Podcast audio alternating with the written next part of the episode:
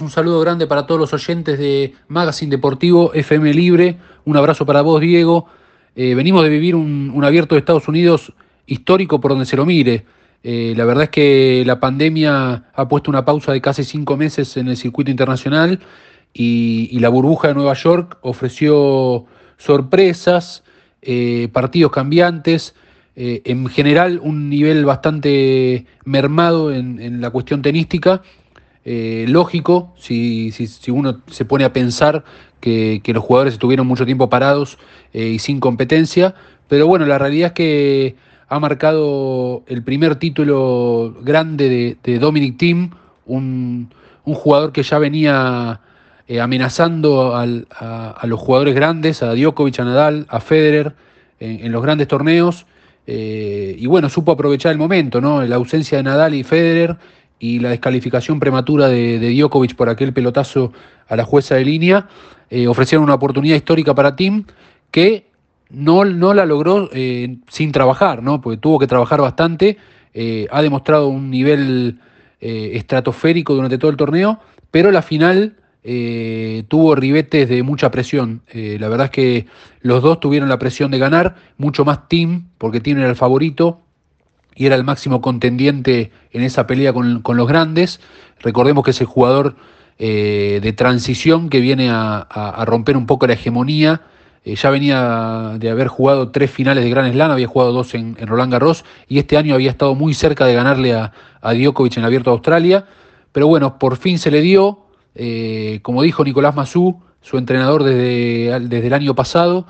se quitó una mochila muy grande y ahora hay que ver hasta dónde puede soltarse, ¿no? Eh, en la final con Esberev se vieron momentos de mucho miedo a ganar, el famoso miedo a ganar, que a veces eh, suele ser más, más peligroso que el miedo a,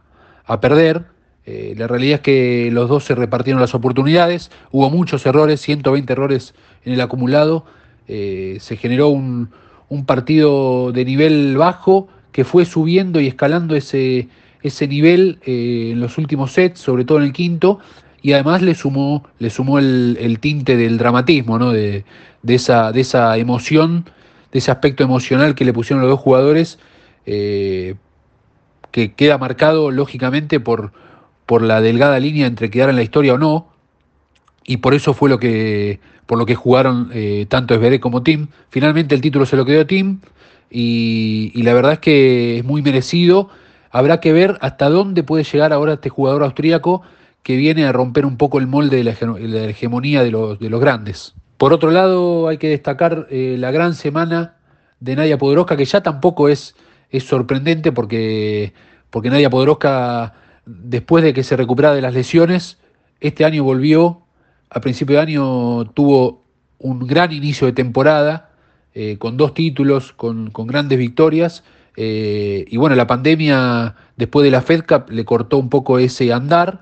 y, tuvo ella la fortaleza mental y física de prepararse durante la pandemia para volver y volver con todo, porque la verdad es que lo, que está haciendo es realmente llamativo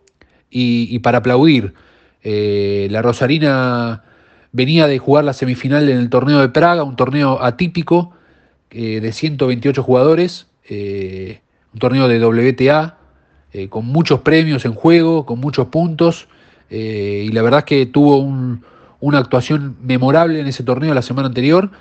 y esta vez se consagró en este W60 de Saint-Malo en Francia, que configura nada menos que el título más importante de su carrera. Eh, la verdad es que hay que destacar este progreso que está teniendo Nadia, que ha, que ha quedado ya 130 en el ranking de WTA,